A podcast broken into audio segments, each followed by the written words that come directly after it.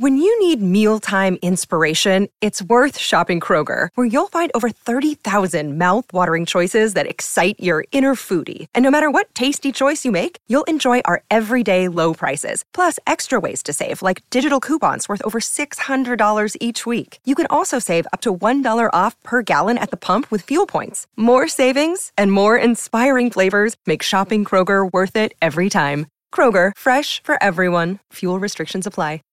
This podcast is a member of the Voices of Wrestling Podcasting Network. Visit voicesofwrestling.com to hear the rest of our great podcasts, as well as show reviews, columns, opinions, and updates across the world of wrestling. to the highway in a brand new day. Gotta let it go. So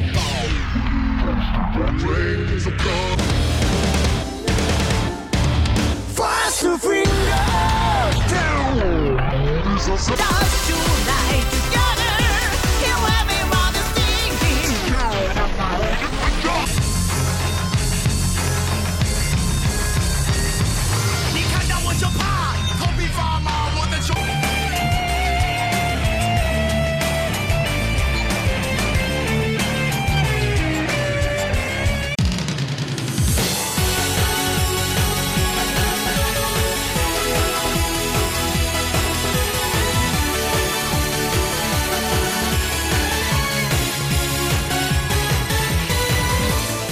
Welcome back to Open the Voice Gate for November 3rd, 2020.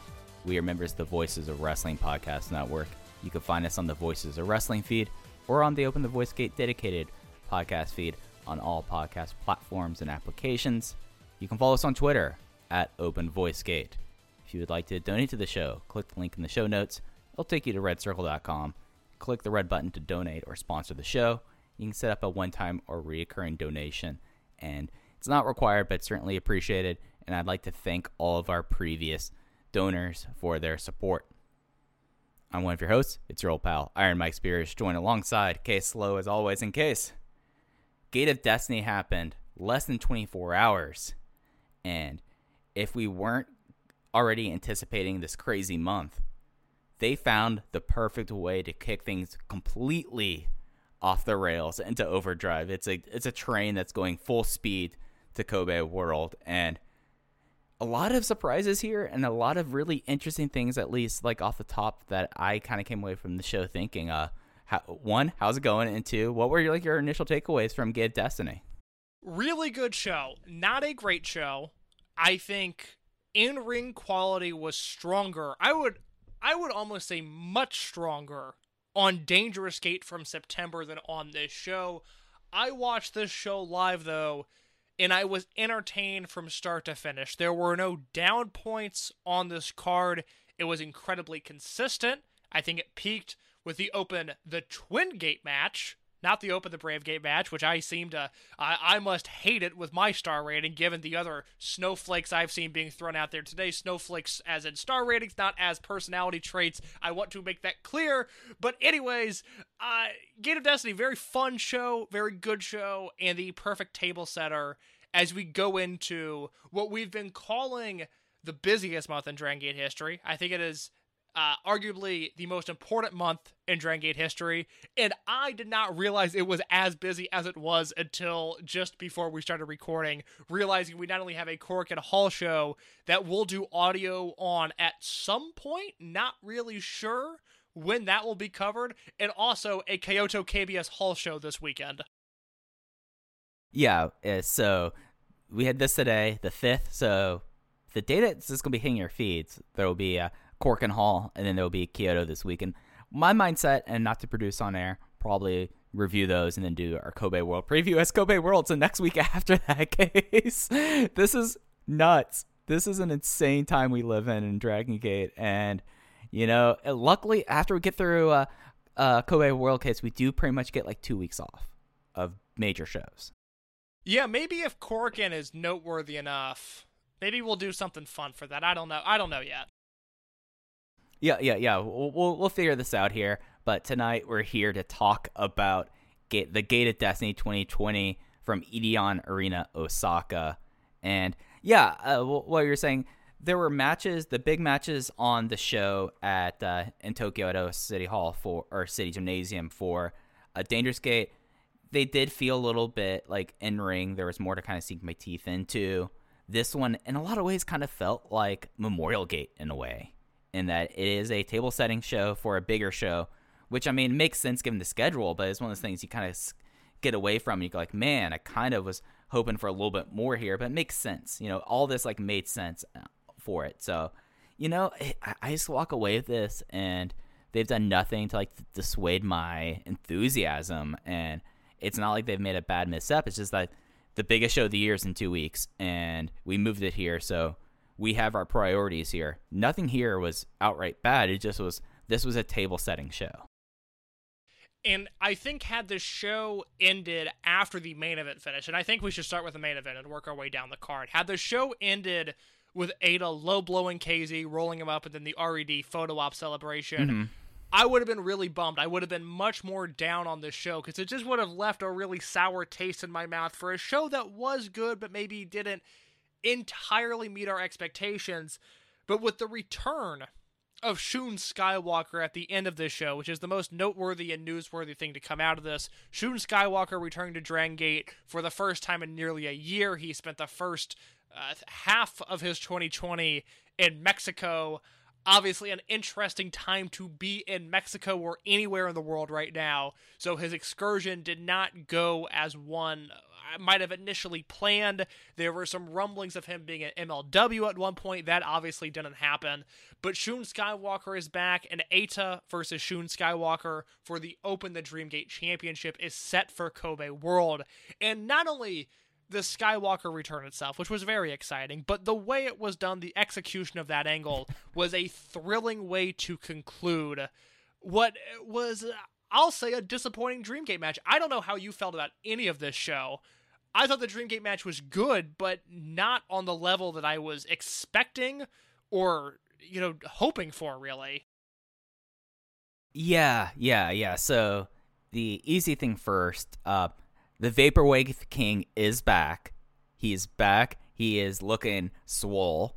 Uh, it is something that the way that they had him come in, so like there was the big pull apart after the uh, Dreamgate match, and then the lights all go out, and then just lights over the entranceway come up, and it's Shun Skywalker, and the crowd starts to react, and the lights go, and then he goes in the ring, the lights go out again, and straight up, it is Shun Skywalker, and the crowd, loudest response I've heard in Japan since uh, COVID and the restrictions. The, I, I think it's fair to say that on the scale of everything, the crowd lost their shit when Shun Skywalker came in there and completely just ran through all of RAD and then said on the megaphone, It's not that I'm the next challenger, I'm the next champion. And just walked out as everyone was kind of in shock. Uh, Dragon Gate, the Dragon Gate generation was kind of like pulling up KZ and everyone licking their wounds. And it was a really cool image of Keisuke Okuda like looking and kind of just going like, I'm not messing with this right now, as we now have our main event for Kobe World uh, Pro Wrestling Festival. It just was well done. It was exciting, and just if like the expectations going with this, I feel like that everything that happened in this main event and in this uh, and this post match angle really kind of put Eita's title reign in focus with me right now because this title reign is not setting Ada up for the next level, in my opinion. It's what's going to happen in two weeks. Am I off base in saying that? Mike, Eita has become the definition of a transitional champion. This reign has done nothing for Eita. I mean, there's no he he got his moment in a match of the year contender, and that is awesome. It took him 93 days for him to defend his title for the first time. There are five or six Open the Dreamgate reigns that didn't last as long as his, and those, for the most part, had defenses. This is a lame duck reign that will ultimately mean more to whoever beats him rather than what it did for Eita. And I think, honestly, I think it says all we need to know about Eita. He's an upper mid card guy. He's never 1A. He's on his best day 1B, and he's in the ring with a 1A, a Naruki Doi, a Yamato, a KZ, a Shun Skywalker. He's 1B, if not 2A. He's an upper mid carder who should probably be challenging for the Open the Brave Gate title, and Kaito Ishida should probably be challenging for the Open the Dreamgate title. And I think in the future, that is the direction that we're headed. Now, maybe Eita doesn't exactly challenge for the Brave Gate belt because he feels he's above that. That's fine. But Eita's not a top of the line guy. I don't know. I don't know how anyone watching over the past three months could think that he is. This is a guy who's routinely semi main eventing these Fukuoka and Kobe Sanbo Hall shows. He's not even headlining the TV tour stops. He's not the primary focus of the company. It is Yamato versus Kai or whatever other program takes precedent on those shows. He's been an afterthought, and it's frustrating in a sense because his title win was so well done. And that match will forever be the peak of his career. It'll be that match and the Jushin Thunder Liger Super J Cup match. When I think of Eita, that is what I'm going to think of. But the 93 days that have followed, a colossal disappointment. And it's not entirely on Eita. Most of Eita's career failures, I think, are his fault. I think he's lazy. I don't always think he tries hard. I don't always think he executes well. This reign, though, it let us know everything we need to know about the way Drangate thinks of Eita. Yeah, and it's not just that like because like you do have to like put forth like that he got Yamatoed in a way. Like that did happen, and we can't say that like it was like fully set for him to succeed. But now when you like see how things are and how they like to book Kobe World, yeah, uh, I don't want to call him like a traditional champion or belt pillow, but it's starting to kind of feel like it, and it allows someone to like have tension pulled for when someone else bigger comes back. And boy, that's what it. That's kind of how I kind of felt like this, and and it's something that like it kind of takes me back to to uh, the end of 2018 and into 2019 with Pac in a way, where RED kind of existed. It had a lot of like nice pieces there. Like we had the uh, we we had the Big E tag team that was a lot of fun. Uh, we had we were discovering that Kazuma Sakamoto actually is a good wrestler, but it was always kind of missing something. But then when you had a top line player come in like Pac, then Eita's fine because he's a mic worker and he's not the primary focus. But now you have someone who is a top line guy coming in, and you're just like, oh wow, okay, this is a capital G, capital U, capital Y guy here, whereas he's just another guy. You know, I think in a sense, Eita did get Yamatoed in the sense that much like after Yamato won the belt at Kobe World 2016, it was overshadowed by Akira Tozawa leaving the promotion, and so he also went months Oh, without. case before that. Before that, it was a Summer Adventure Tag That's League right. too. That's right. And that was that was a strange. I think that was the last Summer Adventure Tag League they did. That was a strange tournament that at the time I thought of it as a vehicle to get at the time Fuda Nakamura now Ben K over and then Ben K got hurt in his first match. So it was a really strange tournament. but it, let's say we had a normal year this year. We're going to have the Dead or Alive cage match in May where I think the stipulations for the most part are the same and I think we get the same result. At Kobe World, and that also means Eita wins King of Gate. So at Kobe World, we get Eita versus Doi. I think Eita's going to win that.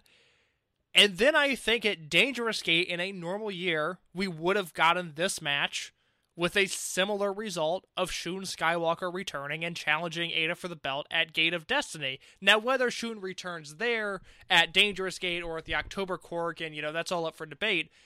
But I think I think the plan has been altered, but still executed to its original idea, just in a different timeline. So, yes, he got Yamatoed, but still, he hasn't exactly uh, delivered the way that I think he needs to. Because also because he hasn't been put in the position to deliver, because he's always fighting, you know, match five on a six match show.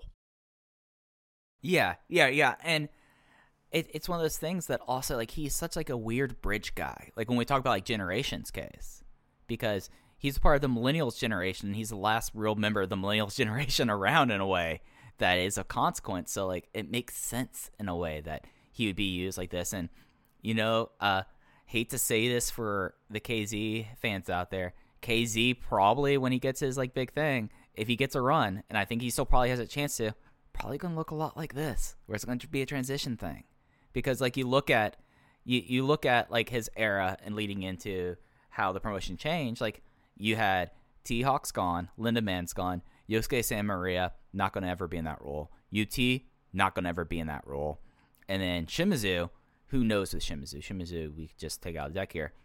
He's the bridge, and we, and I think that's very clear now. I will agree with you that KZ, when he becomes Dreamgate champion, because I really do think it's when, not if, will be uh, not a transitional champion on the way that on the level that Eita has been, but I do think his reign will ultimately serve better for somebody else. Mike, I'm gonna shoot big here, and perhaps at this point we can transition to the Open the Triangle Gate match unless you have more things to say. But I will reference this point with the Korakuen Hall show that is coming up on November 5th, where the main event is Yamato, Kota Minoura, Dragon Dia, and KZ versus Eita Kai, Dia Inferno, and Kento Kabune. Could we be looking at a future, Mike, where KZ is dropping the Open the Dreamgate title to Kento Kabune? Because I will say, and I know I'm jumping ahead of myself here, but Yamato has Kai, KZ has Eita. Uh, Kota Minoura is, I, I, guess, in there at some point, maybe with uh with, with the Kento Kabune, and uh, I, well, I guess that doesn't work. All I'm saying is, look, I think Kento Kabune is winning that match, and I think he's pinning KZ, and I think we could see the start of some sort of of long term rivalry there. That was a clumsy way of making that point, but it's the point that I'm sticking to. Yeah, you know, it's one of those things that like uh, I can see that happening, and you like look at like how this the, this match is set up, and you look at like how we don't have Shun Skywalker on that show, and it's very stark now that they're keeping. It seems like they're keeping Shun Skywalker. That his returns might be him winning the Dream Gate, like because there's not very many shows between now and Kobe Worlds we talked about before. Because they have that, they have Kyoto, they have a show in Fukui, and that's it. That's it for Kobe World. So it's really like a weird thing that makes me wonder and makes you wonder also like are we going to start seeing us transition out of the generational war with Kabune getting the pin there or if it's something where Minoura gets a pin there or something with Dia and Inferno. It makes you wonder. I think that, that there's a lot of things to go there. Uh, last notes on the match, uh, and I threatened this ahead of time. I think one of the reasons why this match feels a little weird is uh, KZ's kind of an, in the theory of how the Bravegate division has formulated and like the overall style change of younger wrestlers. He's kind of been the person that did it first. That he very much works like this very fast, quick, hard hitting, heavy emotion, very much like based on like strikes and action. This was kind of like a slower version of like that match, like of a match that happened much earlier on the show. And I kind of saw that happening here, and I think that it was like a match that for like the result and what happened here did not necessarily work in this main event. I still thought it was a pretty solid main event. I still went three and three quarters, but it's not what you want out of a freedom. You don't want your freedom gate. Uh, you don't want your dream gate title match to be a three and three quarters match, especially at Gate of Destiny. This is probably like one of the because of how everything was. This is undeniably one of the lower end Gate of Destiny main events. I- I'm glad you said that because I, I referenced this in my review. You know, KZ is kind of in the flag bearer for something we've talked about on the show quite a bit this shifting Dragon Gate house style. And eh, I just expected he and Eita to kind of flip the script and do their own version of a Dreamgate match, but they kind of just went back to the playbook and did the Shima Yoshino Doi era style Dreamgate match just with their own moves plugged in, and I didn't think it was as effective as it could have been. No, I, I, I agree with you there. I, I, I agree with it. It is something that's very. It, it, it did not suit the styles, and it, that's maybe why I went on the limb and said this was a slower version of that when really it was a slow Dreamgate match. Like, this is like the classic Dreamgate match. It just did not work here. And uh, one last thing about this before we get into Triangle Gate match and talking about Kento Kabune. Uh, they knocked it out of the park with the with the VTR before the match, with KZ talking about like KZ's career and like did there that made it feel like so much more of a bigger deal than his previous uh, Mr. February matches. Yeah, the the video package was tremendous. I thought the English commentary, I guess I can speak to the English commentary as a whole here cuz once again they did their best work in the main event, constantly referencing how KZ was inspired by Akira Tozawa who started his career as a comedy wrestler and then, you know, changed course drastically. Uh, KZ had essentially Akira Tozawa tribute gear on in this match and the video package beforehand mixed with the English commentary uh, really painted a beautiful portrait of KZ's career, who I someone who I've just I've just grown to appreciate. I just really like KZ. I like his story. I like the fact that in 2015 it was like, oh, cool, KZ's trying for a little bit. And he never looked back. Like he just kind of continued with that momentum. And now I'm talking about a guy who I'm saying, not if, but when he wins the Dreamgate title. I never would have imagined that. It's really been a, a, a really cool journey to follow. Yeah, yeah. I, I, I remember like he's saying he's trying to because also it was a thing that there was a Christmas break and he of course used to wear overalls and he came back wearing no uh, with the overall straps down and Sheamus said, "Oh, you actually got in good shape," which was like one of the things. Like, oh yeah, no, he's trying, he's trying, and it's it was a remarkable voyage there. And you know, I went three and three quarters. think you went the same on this match as well, Case. I feel like we're on the same page. I went three there. and a half. Okay, so I was a little bit higher on you, but that also might be me working my bizarre theory about the bantam style main event there. But then we get into the uh, the semi main event uh, before the show when they were doing the traditional signing and awarding of the Dream Key for the main event. They also brought up the fact that Diamante on a house show earlier in the week, I believe it was in Hime. Yeah, it was in Hime. He had an arm injury and he was pulled, and that was on the 31st, I believe, that he got pulled from that. He, he, he suffered that injury, so he was pulled on the show from the first. So in Dragon Gate, you can't sub people in. It officially vacated it, but then they said that the title match would be the same, but there would be an XN for the RED team. So it would be the Team Boku team of Naruki Doi, Ryotsu Shimizu, and Punch Tominaga going up against the two thirds of the former champion team of Takashi Yoshida and Kazuma Sakamoto, with the stipulation that if RED won, the Ryotsu Shimizu character would be discontinued. X was Kento Kabune, who came in there and tapped out Ryotsu Shimizu with what's called the the Sasori Gatame, which was the uh, sharpshooter or the uh, Scorpion Deathlock, in 12 minutes and 57 seconds. Kento Kabune was X. He is now less than a year into his career and opened the Triangle Gate champion, and he's now an RED, and he claims a major prize as being the person who retires that shortly lived Ryotsu Shimizu character. I was not expecting Kento Kabune to be under that hood. And when he was revealed, I, I was so in on this. We've said since August something is happening with these rookies. We speculated one of them might be under the demon mask. That turned out not to be the case. But we were on the right path because we had been studying Blood Warriors versus Junction 3 for our Dragon Gate USA Rewind and Rewatch series and sort of comparing some of the generational wars there. And T Hawk is someone that got involved very, you know, I, am not going to say very early, but around this point of the Junction 3 versus Blood Warriors feud, T Hawk became a member of Blood Warriors, and we kind of knew eventually one of the rookies was going to jump ship, find a unit, and we expected it to be a heel turn. I was not expecting it to be Kabune. I thought he had built-in babyface charisma, but uh, I'm thrilled. I thought this match was just okay. I, I, mean, I went three and a half with it, same as the main event. It's one of those star rating things. This is a different three and a half star match than the main event, just different expectations going in. Right. But Kabune here was terrific. You, you know what it is? It's I've compared him to Yamato since his debut. Uh, do you get any real hazard Yamato vibes from this? Funny enough, I was talking about Real Hazard Yamato today. Uh, I was talking with uh, Andrew Andrew Angry two sixteen about like how Yamato kind of like went from being a rookie that. Do you remember what his proposed gimmick was going to be with Yamato? This, this is a fun little nugget here. Uh, I, I don't think I do. His proposed gimmick was going to be second generation Kanda. Oh yeah, okay, yes, yeah, I, I did know that. Yeah, that that's right. And then that thankfully did not happen. That did not happen. He quickly kind of became the fighting battleship Yamato instead, and it is very kind of similar. Like because it was when he was in it as a rookie, Yamato wore like nondescript blue tights and was known as like the former Pancrase guy, and then he became the uh, real Hazard Yamato, which was something completely different and kind of was the thing that spurred him on the, this answered like a big question I had of, of Kabune, which was he was always like very solid, but I always noticed like he wasn't necessarily like, the most outwardly charismatic person in the class of 2020 because Kamei, I mean, he is small and he has the in those fights it's easy for people to buy into.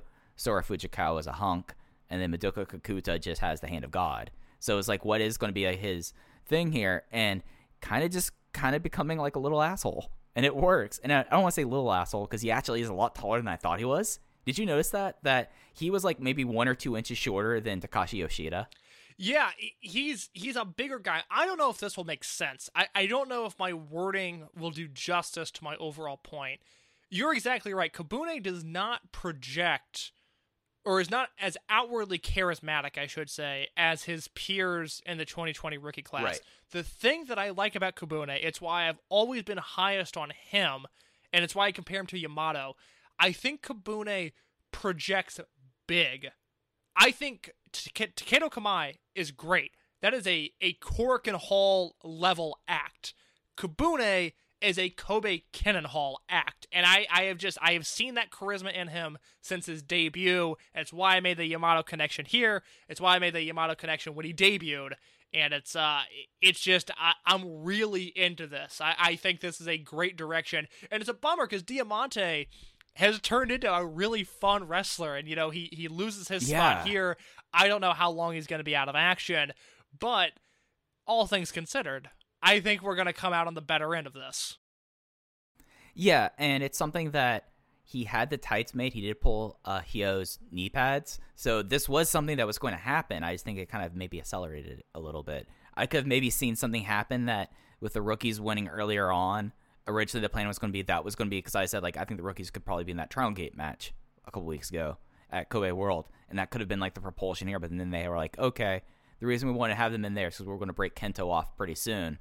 Well, we celebrate that. He's now he's now broken off here, and it's real interesting. Red is in such a cool place that I don't know necessarily what you do with Red other than we are probably looking at four months from now Red won't exist in some fashion. It'll be something else. Like I do kind of feel like that because he's an interesting part because he's so much younger and now he's a champion, so he can't really be dropping falls now. And then you have other people in- in the unit who really shouldn't be dropping falls now. It's just like, how do you like have this other than having Hyo in every single match? You know? yeah yeah that's a, that's a good point So yeah, I went three and three quarters on this. I mainly because of how much I was like taken aback by how well Kabune like fleshed out this team. Like him and Kazma had like some really sick like double teams where like he would put someone up on his shoulders and a fireman's carry, and Kazma would run and like kick them, and he would do a fireman's carry slam out of that. That was like, all right, we're starting to put something together. I'm here for this. yeah kabune is going to fit in seamlessly. I mean his offense was on point here. He was dealing with you know a, a lot of tominaga in this match. I felt like doi kind of took the night off. It was uh, kabune versus tominaga and shimizu for most of this match Right. and he handled it like a pro. I mean kabune just comes across like a pro and he's been wrestling 11 months.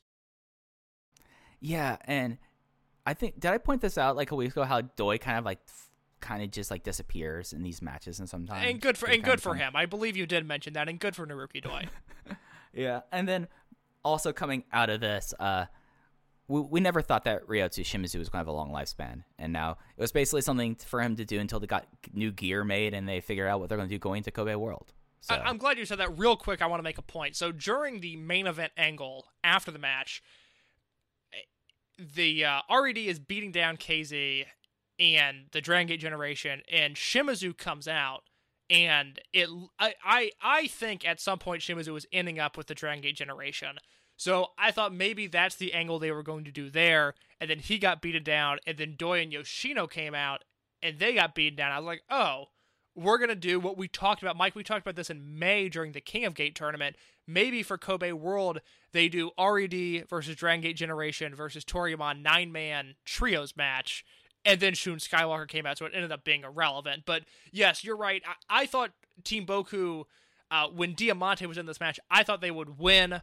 Lose the belt at Kobe World, and then Shimizu would voluntarily drop his character. But instead, we will find out what the artist formerly known as Ryotsu Shimizu has to say at Korakuen Hall. Oh, I, I'm not fully of the belief that Team Boku is a proto unit. I think it's going to become a full fledged thing. I think that because you had full new gear for Tominaga, Tominaga doesn't change gear a whole lot. Like, don't look at Naruki Doi. He, he goes through like, gear changes like crazy. Like me buying, like us buying new baseball hats, to be quite fair. Ah, yes, a reference point I understand. I, I, I, I was going to go towards like me and tracksuits. I was like, no, no, no. We- We have a commonality here in baseball hats, but I think that this is going to be a thing. I don't, it's not a thing I'm necessarily into, but I think Team Boku is going to be a thing. And I guess we just kind of have to accept that. And it does kind of feel like that this is a more permanent thing because we go look at Cork and it's a full eight man contingent of Team Boku in a match there. So it's not like they're breaking off that. I think that Shimizu was going after RED for turning on him, to be quite honest. Yeah, I guess I just assumed he would do that under the Dragon Gate Generation banner, but unfortunately, I think you're correct. And then uh, stepping down the card, we have the Open the Twin Gate Championships. It was the uh, Dragon Gate Generation team of Kota Minoura and Jason Lee against the curious, as we've been talking about for the last few weeks, uh, Dragon Gate Generation team of, of Susumu Yokosuka and Genki Horiguchi. Jason Lee won with a Hong Kong Tornado in 11 minutes and 58 seconds on Genki Horiguchi. And boy, that Hong Kong tornado, I've, I've seen a lot of people have issues with Cancun tornadoes as of late, and that one averted disaster. I freaked out during the finish of this match, and UT did as well. If you go back and watch this match, I had the exact reaction UT did, where I thought Jason Lee's kneecap came down full force on the side of Genki Horiguchi's head. I, I mean, I really. I, I'm not gonna say I was shaken up by this, but watching live, I was like, "Oh, well, Horiguchi's out, going to be out. He's clearly concussed. He's not going to be on the Korakuen Hall show. And then when I was compiling GIFs for my Voices of voicesofwrestling.com review, and that review is live on the site if you want to see uh, my written thoughts on this show, I realized, oh, the knee missed Horiguchi's head. He still made contact with his body, but the knee did not make contact with his head, which is good because for this entire Twin Gate run, it has been the Kota Minoura show. He's been pinning guys, he's been upsetting guys, he has been the focus.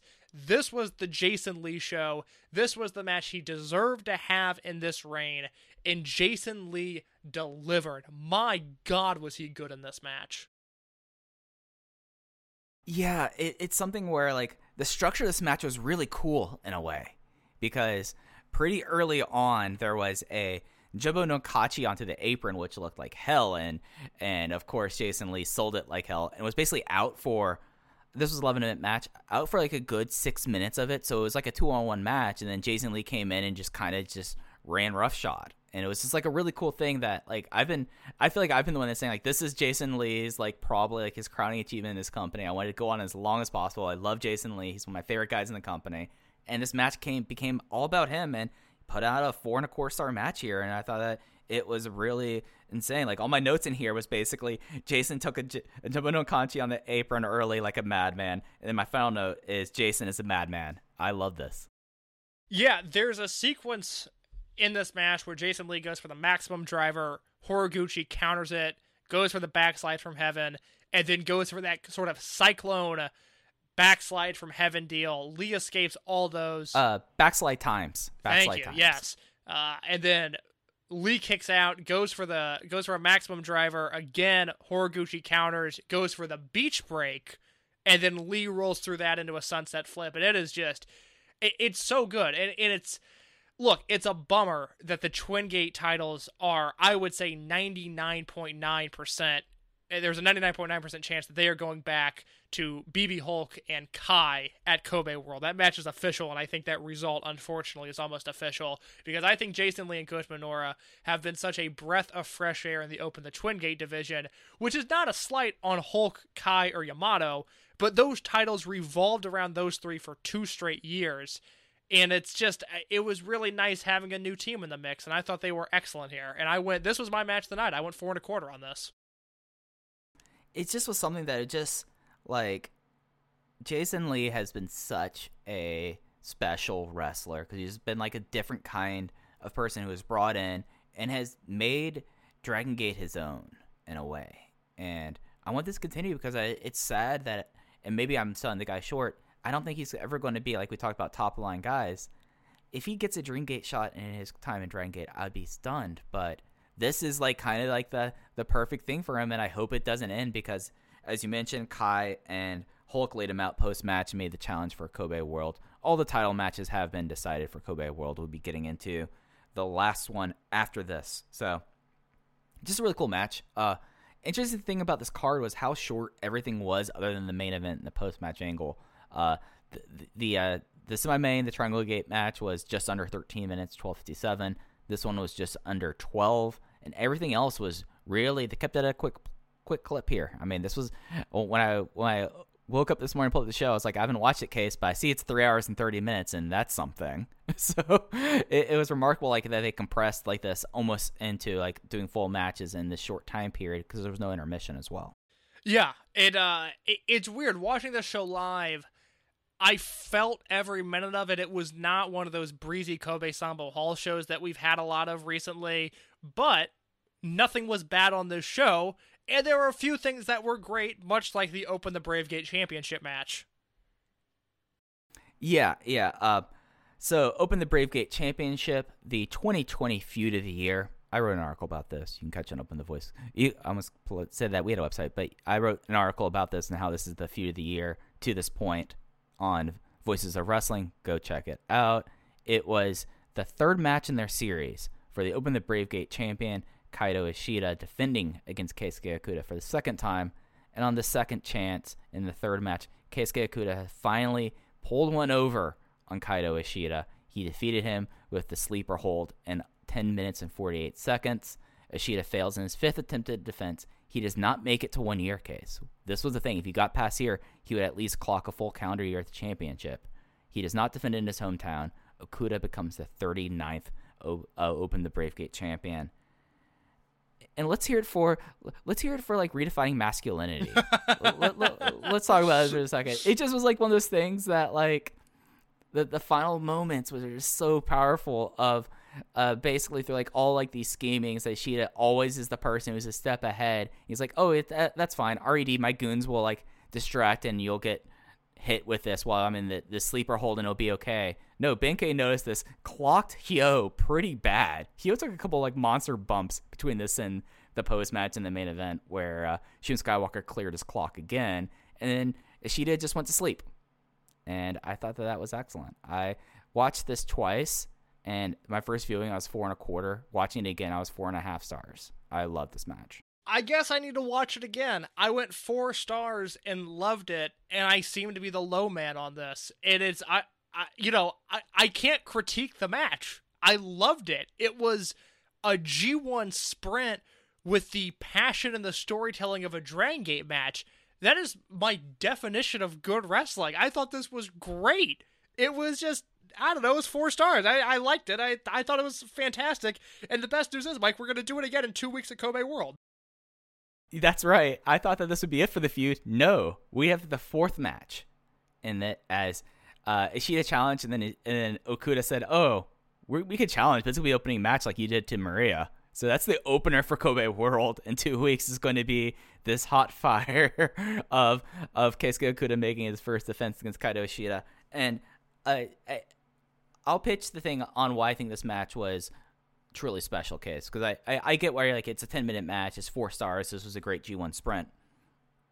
This was a match where everything was like building to it and they just exploded at each other for 10 minutes. Yeah you started off here and Ishida was like basically MMA style going for a TKO in the corner like a first round flash knockout and he fought out of it and it just was like an outpouring of rage. There was like no stalling whatsoever it just was pretty much we're going to kick each other head until we, we die and it was basically what was supposed to happen in their previous matches, but it was always something that uh, Kaito Ishida was a step ahead of him. Kaito Ishida pulled him to the outside of King of Gate and was able to slide in and get the uh, count out. He was able to have the RED shenanigans in the their match at Rainbow Gate in Lapis Hall, and he managed to escape away here. There was no escaping here because through the power of friendship, the power of Dude Rocks, Ben Ben K was looking after his best friend, saw this happen, and said, "Nope, not gonna let this happen. He's gonna win this thing fair and square," and he did it. And it just was like such like a perfect encapsulation of what the style is changing in Dragon Gate here, put on display for 11 minutes, and I thought that that was truly exceptional. We'll do an incredibly deep Kobe World preview in two weeks, but Mike, I want to put you on the spot here. Ishida versus Okuda, Kobe World, who's winning? I think it's time for Ishida to do bigger and better things. I think Okuda wins. I'm not sure yet. I'm I, I'll I'll leave. I'm not sure yet. I'll leave it at that. That's fair. That's fair. But boy, uh, if you're gonna, it's something where like on this card where like this is the match that I would point out to people to watch and like what is Dragon Gate 2020? It's this match. Like this is like a remarkable match in a way that like I totally understand why you're four stars on this and you're a little bit lower than this, but it, it sometimes a four star match means more than just like throwing star uh, uh rating snowflakes on it. You know, away. you know, Mike. I'm not gonna get star rating shamed by you. I loved this match. I- I'm not trying And- to. and- I'm not trying now, to. I, you know, I, I don't have to open my third eye to understand the story here. I read the article that you wrote. Brother, I got all the context. I just felt like throwing four stars on it, and I think that is a fair and acceptable rating. Rich Kraetsch was probably watching this match in his Tesla on his way to work, hands free driving. So, of course, with the luxury of that, he thought this was a five star match. And we're recording this. This will be out before the Voice of Wrestling flagship is out. This show is probably getting bumped for Paradigm Pro. So, I don't know why I'm bringing Rich into this, but Rich felt like giving this match five stars. And, and I'm not going to be shamed for my rating. Oh, I wasn't trying to shame you. I was just putting it in context that a four stars can sometimes mean more than five. I, was- I, I was I was I was patting you on the back. I, I was giving you the out. Thanks, Mike. it's always nice to have a friend in you. You know, us, you know, Mike Spears and I, you know, we're two men, but uh, yeah, we talk, man. We're good friends. We're not, we're not afraid to, to Yeah, tell each other that we care about them. I will say, Alan Forel, uh, was recently uh, tweeting. He tweeted a video of Okuda and Ben K doing like a fist bump high five into a hug, and he, he tagged us and said, This is Case and Mike after every Open the Voice Gate show. I have laughed about that tweet every day since it was posted. That just that hit me in my sweet spot. And it's just I now think like, man, I would love to like dap Mike up after a Voice Gate episode sometime. Like if we can make this happen in person. That that tweet really, really made me laugh. And I want to thank Alan for putting that out there in the universe. Oh gosh. Everyone be be okay with, with, with giving your friend a high five. Give them a hug after a match. Like like don't be too proud. We're redefining uh my, my co-host on EE and Nate has said we're redefining masculinity and we're going to do this through Dudes Rock, you know? We're going to do this. I love it. Okay. All right, let, us talk about the front end of the show. Uh, we had Yamato versus Kai. This was a disqualification after seven minutes for RED interference, and I didn't even bother rating this match. This was an angle that was a match. Yeah, it's uh I, I guess uh, right now, as of our recording time, we don't have anything confirmed for Yamato for Kobe World, which We don't. I'm so confused as to what he's going to do. Maybe maybe we end up with some I I, I don't know. I have no feel for Yamato on World because I don't see him being involved in the Taru match. I think that would kind of be just a, a strange place for Yamato to be. So I don't know, but this was essentially Yamato versus BB Hulk and Kai. Now, the the one thing I want a clarification on, I, so BB Hulk got injured, and By Kai. by Kai. So that's what I thought, and I I what I didn't publish that in my review because I couldn't double source it with anything, and I, I wasn't I wasn't entirely sure, and you hadn't watched the show yet, so I didn't want to bother you. So he got hurt by Kai. BB Hulk said part of the reason he turned was because Kai, you know, legitimately hurt him. I, did I miss their forgiveness? I don't like the fact that they're a unit. It seems like almost an, a, a cheap way of doing Dragon Gate storytelling in a way where I would I would think they would be side eyeing each other. They'd be in the same unit and they'd you know they'd get along, but they wouldn't really like each other. But they're best friends now, and I feel like we're missing an explanation as to why. Yeah, yeah. So, so if I'm right on this, I think I'm right about this. This happened during the Doid Arts match in 2018, where Kai gave the media impact and it broke uh, BB Hulk's neck. And since then, like Kai was like welcomed in, and then he turned on him. He was the Christmas surprise. He was the Red Demon Mask because he was pissed about this, and now they're suddenly all buddy buddy here. Like you're absolutely right about this, and now they're a Twin Gate Challenge team. Like we've gone from point A to point Z, but we don't, but we don't know like the key point R in this. Because you're totally right about that. Yeah, it's just I I expect more from Dragon Gate. If any other promotion was doing this, whatever, I get it. It's a pro wrestling story. Guy turns heel. Now he's friends with all the heels. But it's Dragon Gate, and I I would like a reason as to why Yamato or I'm sorry, by Kai and BB Hulk are now buddy buddy. I, I, I did like to say it at the opening where they just basically were trolling Yamato out on the ramp and trying to be like, no, we're starting this match up here. We're starting this match up here, uh, Yamato. You have to get up here to have this match. I thought that that actually had me laughing because I was like, did they not talk in the back that we're going to start this thing on the ramp? And I thought that was really funny. Yeah, it was it was an entertaining brawl. It was just an extended angle. Yeah, yeah, it was an entertaining brawl, extended angle. And then we get into a match that, in a weird way, foreshadowed what was going to happen later on, but in another way didn't. This was a six man tag match Ultimo Dragon, Masato Yoshino, Yasushi Kanda versus the then trio class of 2020, Kento Kabune, Taketo Kamei, and Madoka Kikuta. Kabune got the submission with the the the sass or it's a I- I'm going to try to get this. It's a Scorpion Deathlock. It's the Sasori Gatame. Sasori Gatame. I always get on the second chance case. This isn't like with me and T Hawk's name where I can never get his uh, Takuya Tomomakamai thing. This is just. Is it his I, sharpshooter? I, He I'm not going to judge you because a few weeks ago on the Dragon Gate USA Rewind and Rewatch, I butchered some Chikara names, and I have been embarrassed about it ever since. It's been in the back of my mind because I like I read all those notes and try to make sure that I've got everything under control, and then I just. I don't know. I looked at some names and I was like, "Shit, I've never seen those letters together before. I don't know what sound this makes." so uh, I'm, I'm not going to judge you for not being able to translate sharpshooter into Japanese.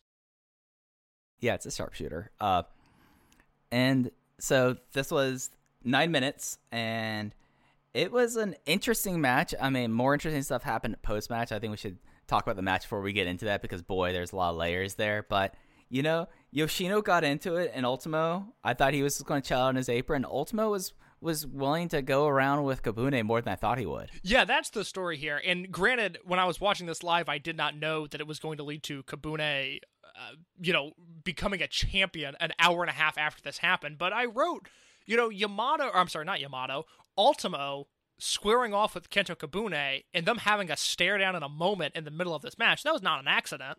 I mean, that's, you know, that's why Ultimo's there ultimately is the is to, to put these guys over in some way, shape, or form. Wasn't surprised at the result, wasn't surprised at any of the in ring action. Three and a quarter in a really, really fun match. Yeah, really fun match. Uh, uh, we did get to have Kikuta doing the, the hand of God to uh to Kanda, which it still owns. Like e- after seeing the uh, Benkei one, the match with him Benkei where he cratered Benkei's chest, it's now my favorite move in wrestling. I loved his discus lariat. It's it's all Linky Boy stuff, and it was just like a really like kind of fun match. It was something like I when I when I was watching this on Split, I was like, oh, is this going to be something that's going to lead to them getting into the Triangle Gate? And of course, that changed just three matches later, but just was like a really cool thing, and it'll be interesting to see what Kamei and Kikuta do as a tag team from here. I like that big little chemistry a lot. I hope they run with that as a team. Although I think, I I guess a lot of it depends on when Fujikawa returns, and I don't know of a timetable for that yet. I haven't heard one either. Yeah, I, I, I guess there's nowhere for them to go, so they probably will have to continue teaming. So I'm looking forward to that. Yeah, yeah, I'm looking forward to that. And then Yoshino took the microphone and said, "Hey, uh, we have a video here. It's from Taru." And boy, what a video it was, Case. Yeah, I don't have the translation pulled up. Do you? I mean, I'll pull up like the the spicy quote there. I think that that's the thing that's really worth getting into, don't you think? Yeah, I mean, you you with your production background, you can probably describe this video better than I can. But the the quote there is uh very important. So th- this video was very reminiscent of when both uh, Akira Tozawa and Shingo Takagi gave their 20th anniversary. Like, hey guys, remember me? I'm WWE's Akira Tozawa. Or hey, I'm Shingo Takagi of of Los Ingobernables de Japón. And like how they like they're like sitting there talking about this, but it's like it definitely he had like a hue light on in the background. He was like late. He was like in a chaise lounger, just like playing with his beard and his hair, and just was like just Taru being Taru. But the big meat of this thing and Taru's big message here was, and I quote this from Jay's Twitter account I said I'd never wrestle there even if they begged, but now that the festering pus is gone and it's dragon inviting me, I'll do it. Yeah, that is a lot. That is uh, I I would say. And Mike, you you would know better than me. That seems like it's more directed at President Okamura than it is Shima, but they are both caught in the crosshairs there. Yeah, that that that's uh, definitely towards uh, Shima and Okamura. Uh, because even when like when people were being brought back around, like after the the change, the big thought wasn't that he that Taru was like the one person that wasn't going to do that, but it's yeah. Uh, I'm trying to think of, stuff that I'm willing to talk about here for a second here about Shima Okamura. Uh, don't ever expect some sort of reconciliation. I think that's a fair thing to say. And if it's if reconciliation happens, it's going to require a lot of time and a lot of people being the bigger person here, and some people understanding how their past conduct would have harmed people in, in different ways. And I think that's a fair thing to say. And Taru, of all people, is a person pointing that out, which is the wild thing. Yeah, if it ever happens, it's uh, if not a generation, generations removed from right now. Personally, I wish Taru would have stayed on the sidelines. Did not really feel the need for him in this current product or ever. But uh, you we know, had him once. We had Taru once, and he was fine. and I felt like that was good. I felt like that's all we needed. that was enough. um, I mean, look, I I have really enjoyed and and I you know I wasn't someone following Toryumon in real time. I, I you know I I like to talk about how I was born two weeks after the first Toryumon show. I think that's part of the reason I feel such Fuck, a strong man. connection with Why this you- company. Is they're they're as old as I am. It's really nice. So I'm not gonna sit here and lament about how all of these Toryumon reunions have meant the world to me. But as a fan who has watched more Dragon System than 98% of the people out there, it's really nice. I just, you know, I'm less excited about the Taru return than uh, pretty much anything else. it's something where you know it's a lot it's a lot in here and it's something where from all things everyone's happy taru's a shady person you can look up stuff just look at taru's uh, uh, wikipedia for stuff that's happened afterwards if you're a new coming fan not necessarily a good guy but uh, sometimes the worst person makes the right point unfortunately. But uh, you know, I- there's there's the Taru situation, which is a whole lot. We'll unpack that in a few weeks. But Mike, there was also the bodyguard situation, or as his graphic said, the bodygur. Uh, let's talk. let's talk about this eight man. the bodyguard my new best friend the Oh, he's fun Uh, to have it- around in small doses on the undercard, not challenging for a title and not a regularly occurring character. When he comes around once a year, it's, it's like Santa. It's a lot of fun. i mean he kind of looks like santa in a way Man, I thought you know he he's a looked stocky dude he looked old on this show. I like you would think Dragon Gate, the pretty boy wrestling company, would be able to like spruce him up a little bit, but I don't know how he comes across looking better on like these dingy All Japan shows cuz man, I thought he looked old. He looked I mean, he wrestled fine, but he just looked physically old. Uh, my favorite kind of like snide comment I made is, well, Ultimo had to take bumps because he knew because he just saw the bodyguard took none. yeah. So it was uh bodyguard, bodyguard, Gamma, Don Fujii, Masaki Mochizuki versus the Toryumon team of Dragon Kid, Ryo Saito, Shuji Kondo, and Kagetora. Kagetora got the flash pin with the Kaganoi on Masaki Mochizuki in 9 minutes 58 seconds. And I think Bodyguard would be a great friend. You know, he just seems like he's such a nice guy. I'm happy to have him around once a year and that's it. seeing Fujii Gamma Mochizuki and the bodyguard pose on the ramp together, I was like, holy shit, those are those are dads that are about ready to hit the pub after lockdown is over. I mean, there was just a real healthy 40 plus demographic aura to that group. It was nice to see. I, I, I mean, the, the, they go across different demographics, you know? I mean, sometimes you're to have, it's, sometimes you want to go for the older ladies. And that's a group of guys that can. It, it really felt like the 2007 film Wild Hogs to me. You, you know, I, I I can't relate to that, but I can say you can really see like the generational warfare. It's such in-depth storytelling, and Mike, this is where Dragon Gate likes to open its third eye, like Matt Seidel. It, you know, Ben K and Keisuke Okuda, they're younger guys. They're not alarmed by the term toxic masculinity. So they hug their friends, they hang out, they're not afraid to tell their bros how they feel. I know Don Fujii and Masaki Mochizuki have spent hours upon hours together. I guarantee those men know nothing about one another. They know what moves they do, they know what food they like, they know what beer they drink, and that is it. So, uh, one of my favorite things that was on Twitter a couple weeks ago was uh, uh, Masaki Mochizuki during the N1 saying, I got a phone call late at night from Fujii-san, and he was drunk and he wanted to drink with me. And I was like, that might have been like the first phone call those two guys have had in a long time. They, they just have like a quiet acceptance and understanding. And that's their only phone call. Mochizuki is not getting a call from Fujii talking about, you know, family or the weekend or politics. It is Fujii, I've been drinking. Mochizuki, I want you to come drink with me. And that is it. And that's a fine relationship if that's your thing. it's so good. I like that. The, Mo- Mochizuki during the N1 was really interesting. This is a dude that is 50 years old, one of the 10 best wrestlers of all time. And this dude is wrestling in the N1 and then waking up the next morning and tweeting out like takes from his own matches. He's watching the game film 12 hours after his match. Like this dude is a machine. He's second to none. He's unbelievable. And, and you know he's watching his game film as he's working out, and he posts a photo and he says like, "It was tough to get out there, but I had to get out there." and then he, and then he ends it with just writing out bitter smile.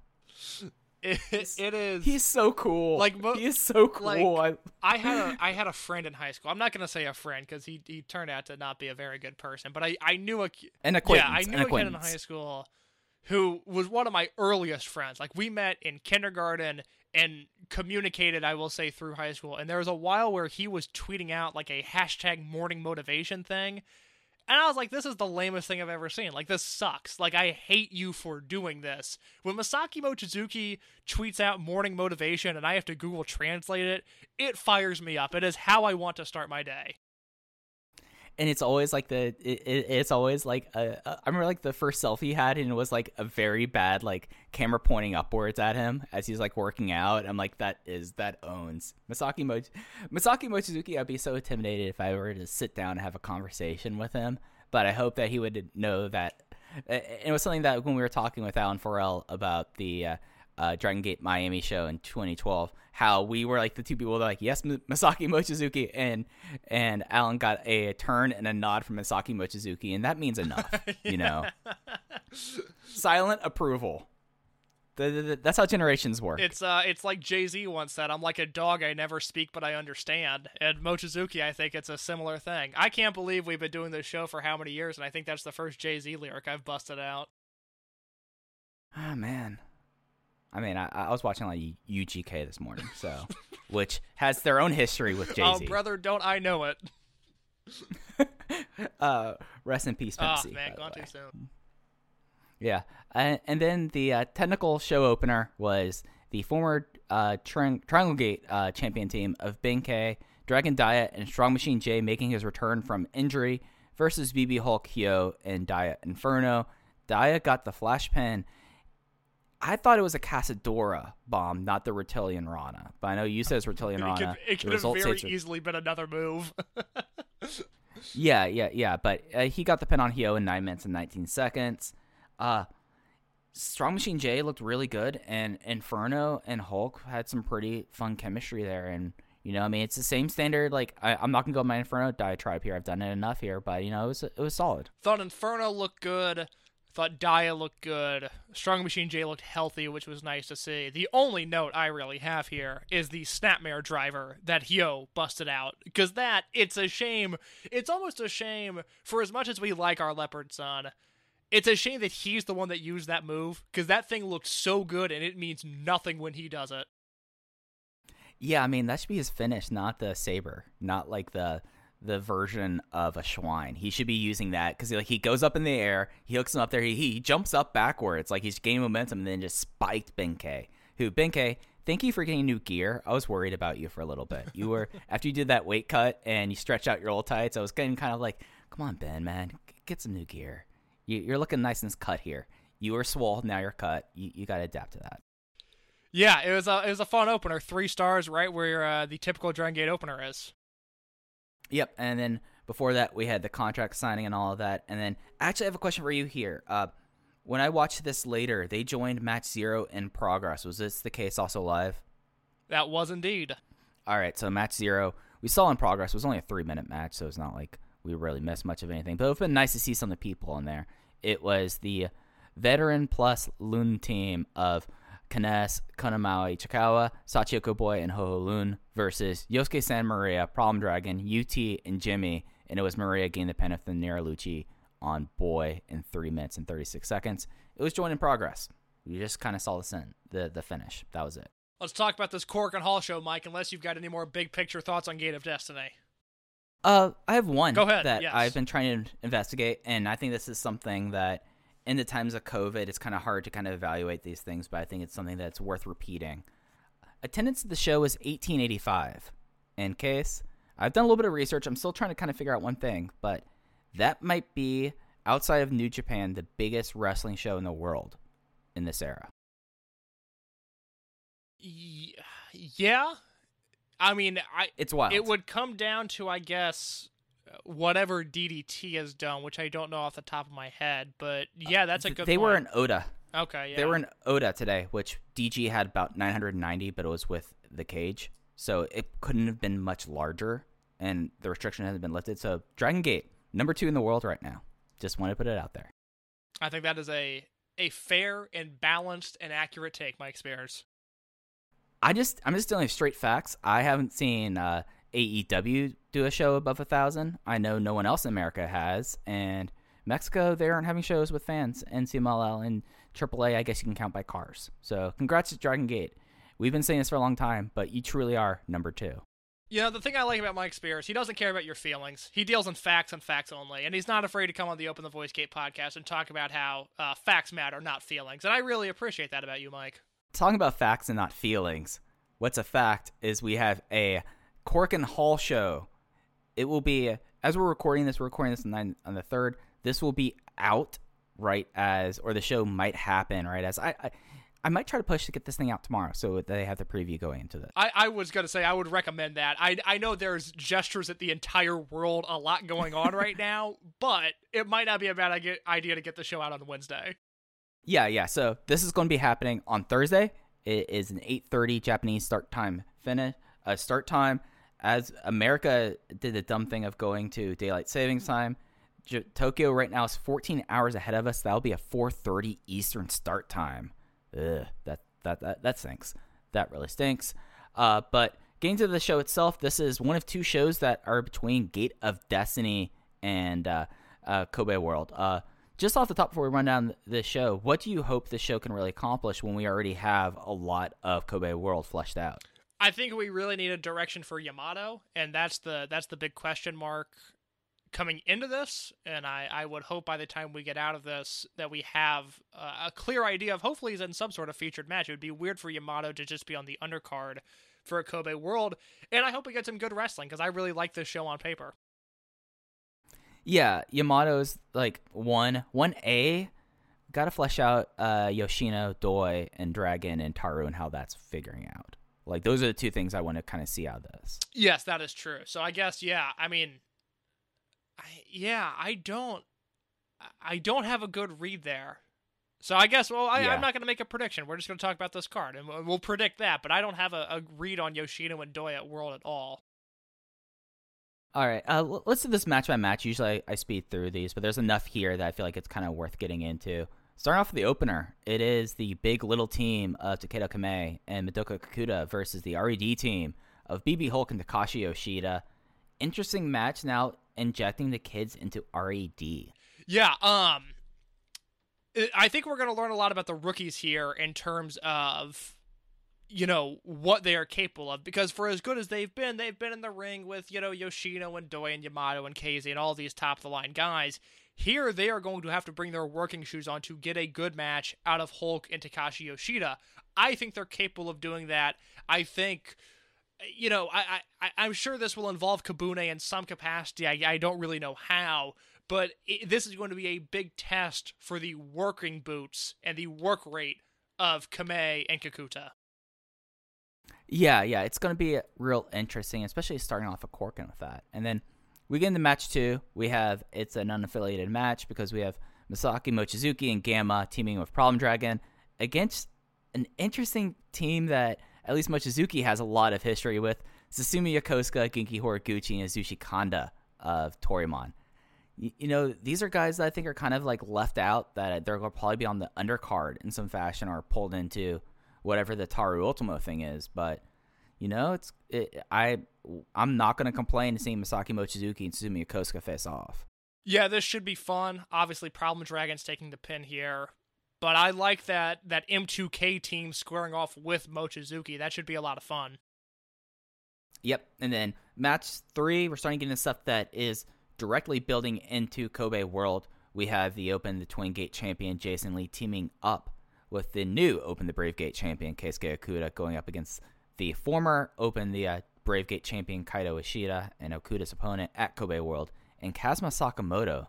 If I was going to circle anything on the showcase and say this might be like the work rate match, I'm looking at this one right here. Oh, this should be tremendous. And I, I'm intrigued by the finish of this match because, you know, Okuda holds a belt, Lee holds a belt, Ishida is protected, and Kazuma Sakamoto is one third of the Triangle Gate champion. So there's, it's, I understand why this is the third match on the show, but realistically, I mean, this is, these are all title holders and guys in title contention. So it's a really big match number three. And if there's any match that I can point to and go, yeah, that's probably going to be four stars, I think it's going to be this one and it's being match three. There will be some shenanigans here, but I don't think this will be a match that have a non-finish. I would hope not. Yeah, yeah, I think that that the uh, that the non-finishes would happen later. Match four. This has this is an unaffiliated match. Ultimo Dragon Masato Yoshino, Don Fujii, and my main man Kenichiro Arai. He is appearing at Korakuen in match four here against the Buko Dojo team of Naruki Doi, Ryo Saito, the former Ryotsu Shimizu, and Punch Tominaga. Shimizu lost the character when Team Boku lost the match at Gate of Destiny. He will announce his new ring name at this time. If I were Kenichiro Arai, I would be preparing my body to take a shot put slam in this match. I mean, I, I hope he's not. It's either that or he's going to try to like do a Firebird splash. We saw what happened last time we did that. Yeah, that's uh, we don't we don't need a Arai tearing his shoulder out of his body once again. That was a real bummer uh, for what was otherwise a beautiful moment. It was just marred by uh, Arakid getting hurt.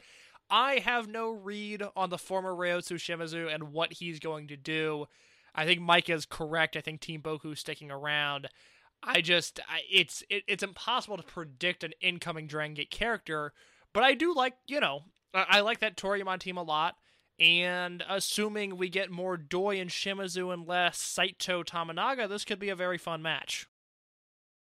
What's going to be an interesting match is, is the semi main event.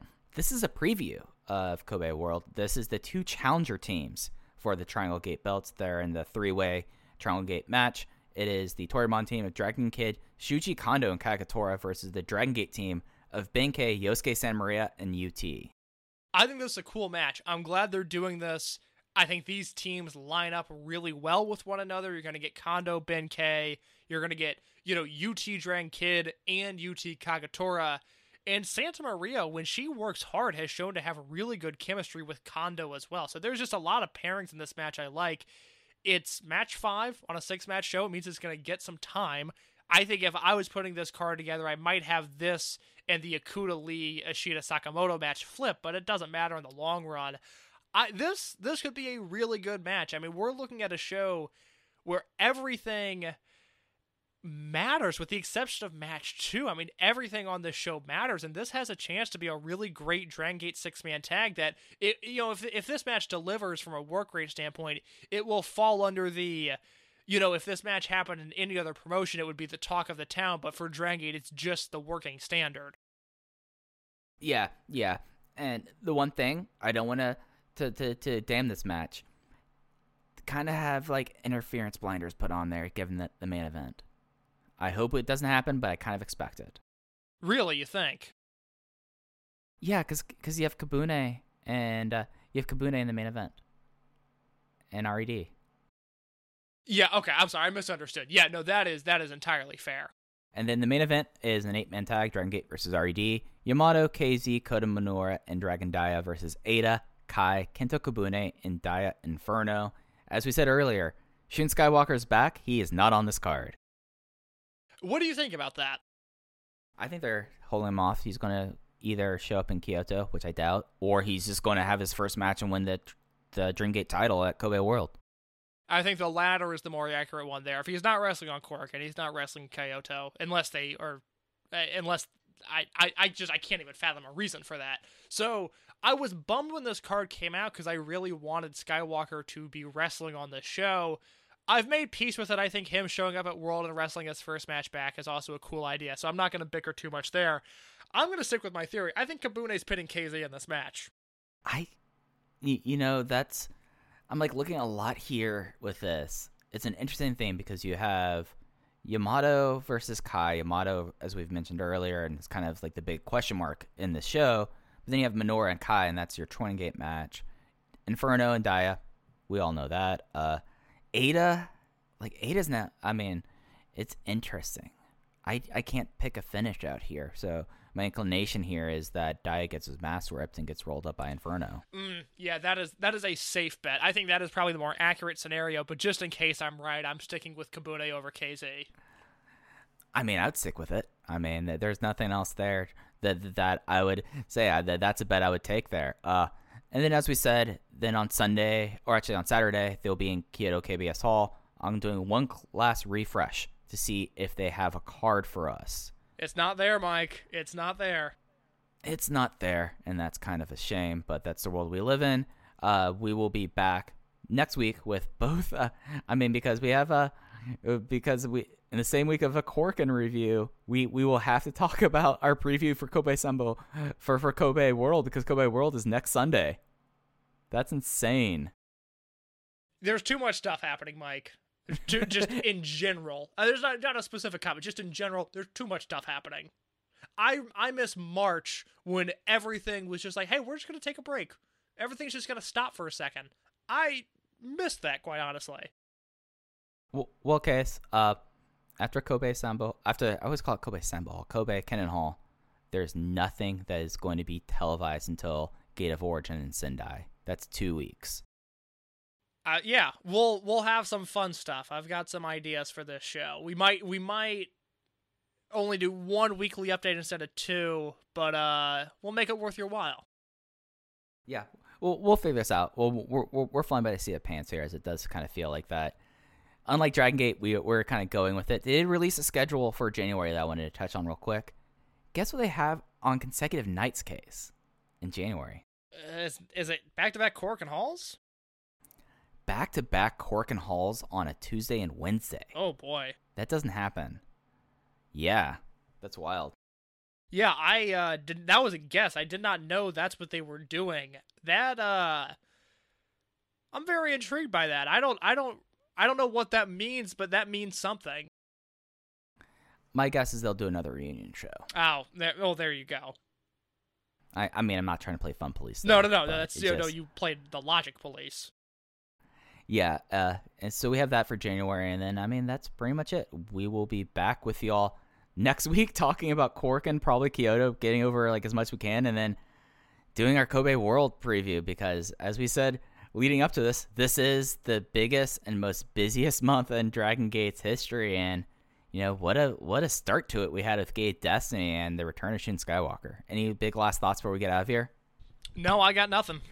All right, so that's going to do it for this time I open the voice gate. You can follow Case on Twitter at underscore in your case. You can follow me on Twitter at Fujiheya. Throw throw the podcast account a follow. I will probably be staying up all night. We'll probably be doing both, be doing live tweeting of Kobe World in a couple of weeks, so you'll want to keep an eye out for that. Oh, oh, you know what? You know what? I'm- Real, real quick, because you mentioned the Open the Voice Gate account. I tweeted something from that account yesterday. It got no interactions. It did hurt my feelings, but I did want to quickly review uh, the Coke energy drink that I bought. Oh, oh, sorry, sorry. I, I saw that. I saw I- that. It was right before I. You, tweeted that right after I was saying I'm going offline, but I wanted to ask you about it. How is? Well, what flavor was this Coke energy drink thing? Yeah, a lot of people saw it. Nobody liked it. I noticed. Um, it was so they didn't have at the Walgreens across the street from me. They did not have my usual go-to energy drink, which is a white can Rockstar Energy, because I am white trash. Um, But I saw this Coca Cola energy drink and I was like, well, hot damn, if I could get the crisp, refreshing taste of Coke with the adrenaline rush of an energy drink, that sounds like something I would really like. It instead, now I will say it was effective. It it was just like there the Coke was gone. It was just drinking like the raw element of an energy drink. It was it was a little gnarly, but I might go back to it. I kind of liked the kick that it gave me. It it you know like what was the caffeine content on this thing? I'm gonna pull up this Coke Energy thing because I stay away from energy drinks once after I drink three tall Monster Energy drinks. I'm my own version of white trash here, so I'm not gonna leave you on a, on a ledge there. So, all right, Coke Energy was it just normal? What did you get the cherry or the zero sugar? Or just go straight up uh, unfiltered? I, I went straight up. I went went straight up. All right, uh, was it the 12 ounce can, or is that the only thing they offer in this? Oh, thing? let me let me run across my room real quick and grab it. Give me one second, Okay. Mike. No, oh, no need, no need. I just pulled it up. Case is gone to go look for his can when I just pulled up. I. I got it. No, it's okay. I got it. Go ahead. All right, the caffeine content is 114 milligrams. I'm willing to guess that your that your uh, ro- your Rockstar energy drink, which is a company I do not endorse. Are they bad people? I do not know anything about them. I mean, they're, they're they're in the energy drink business. Are you kidding me? I think it's super unethical. I like every once in a while at my campus, these people in these like Red Bull cars will show up and hand out Red Bulls to Oh, college yeah. students. I think that's super irresponsible. I can't believe they're allowed to do that. And maybe I just sound like a naive Midwestern Catholic boy, but it's like you're handing out something that's objectively bad for people. I just I can't believe they're allowed to do such a thing. I can't even this Rockstar energy drink thing. I'm trying to find out like their their nutritional facts on this thing, and they are just telling me that it's sugar free and that's it. it's just it. an X on the label. They're just like, you don't even want to know. oh, oh, you get the one with the X. Okay, because there is one that's like their workout one that it has an X on the label. No, I, I, I 300. don't. I did not know that existed. I will. Uh, I, I get mine is a white can with a red Rockstar logo. I think it's sugar free. That's just that's the one I like, and I don't. Oh, the punch flavor. Yeah, I think so. Yeah, it's it's always brought me immense comfort at 2:30 in the morning when I'm waking up to watch a Dragon Gate show, which I was recently texting my ex uh and she will be on my art school albums music podcast in a few weeks. She is the guest for the 1 year anniversary show and out of the blue she kind of goes, you know, oh, have you uh I don't know, stayed up till three in the morning with a mountain doing some Twizzlers recently and, uh, you know, watched Japanese wrestling. And this was a day after the October Korakuen Hall show. So I'm sitting next to the empty bag of Twizzlers and the empty Mountain Dew bottle that I drank. That, that one hurt, Mike. That one, I, I kind of forgot how well she knew me. Oh, that that you were seen at that moment, man. It was, I was exposed. I'll admit it. I was exposed. all right. So I could see on the edge of the can for this punched one, which is not the most powerful one I've just discovered. Which I mean, that's a, that's practically fucking rocket fuel if you ask me. I didn't I didn't curse at all this episode, and I just dropped that right there. Uh, 240 milligrams of caffeine. So you're drinking half of that. So you're probably making a smart choice with the Coke one, even though it does have 77% of your added sugar content for the day. Yeah, I am. In, I'm currently enrolled in a nutrition class where I, I track what I eat. I gotta say, it's not fun. I don't like doing that, and uh, maybe I I didn't entirely accurately track my 3:30 a.m. meal that I had in the midst of the Dragon Dia six man tag match this morning. Uh, just not needed. I'll pass the class without it. there you go. There you go. Uh, by the way, they have something that's the rocket fuel can I was talking about a second ago. It is called Rockstar Thermo Performance Blast Thermogenic Neon Blast. Mike, we get everything that's coming to us. When that drink exists, I just I gotta throw my hands up at humanity. But I'll say this: this is probably a drink that Shun Skywalker has had a bunch of because it, it is vaporwave and it is a pre-workout drink. Just from looking at this, I can tell you because it because it loads off by saying it has it has one full gram of BCAA aminos. That seems bad. That seems dangerous. Yeah, yeah, yeah, yeah. I mean that that that that is wild. Uh, they have this juice stuff, case. I, I I feel like a parent saying like they have this juice. It's only twenty grams of. Uh, it's only twenty calorie calories per gram or can. You can get that both in mango and in pineapple, orange, guava. Well, I don't do mango anything. I think mango is is a is a poor fruit, and I'm a man that enjoys uh, quite an array of fruits. Uh, You know, the the Mountain Dew Kickstart gimmick that that's been out for a few years now, and I haven't brought myself to try it, which is uh, it's weird because I I like Mountain Dew. It's currently 11:09 Central Time as we're recording this. I'm about to hang up, go eat dinner at 11:10, and drink a Mountain Dew and stay up and watch CNN until the wee hours of the morning. But uh, I I have not done the Kickstart gimmick yet. But saying there's some sort of juice energy drink out there that kind of reminded me of that. First off, I would like to disavow the statements of one case low about the honorable and amazing mango. Mango is the best fruit, and if it's a if something's gonna be mango flavored, I'm going to have a good time. I don't. Apparently, Case won't, but I will. I think fun is overrated. I'm okay with that.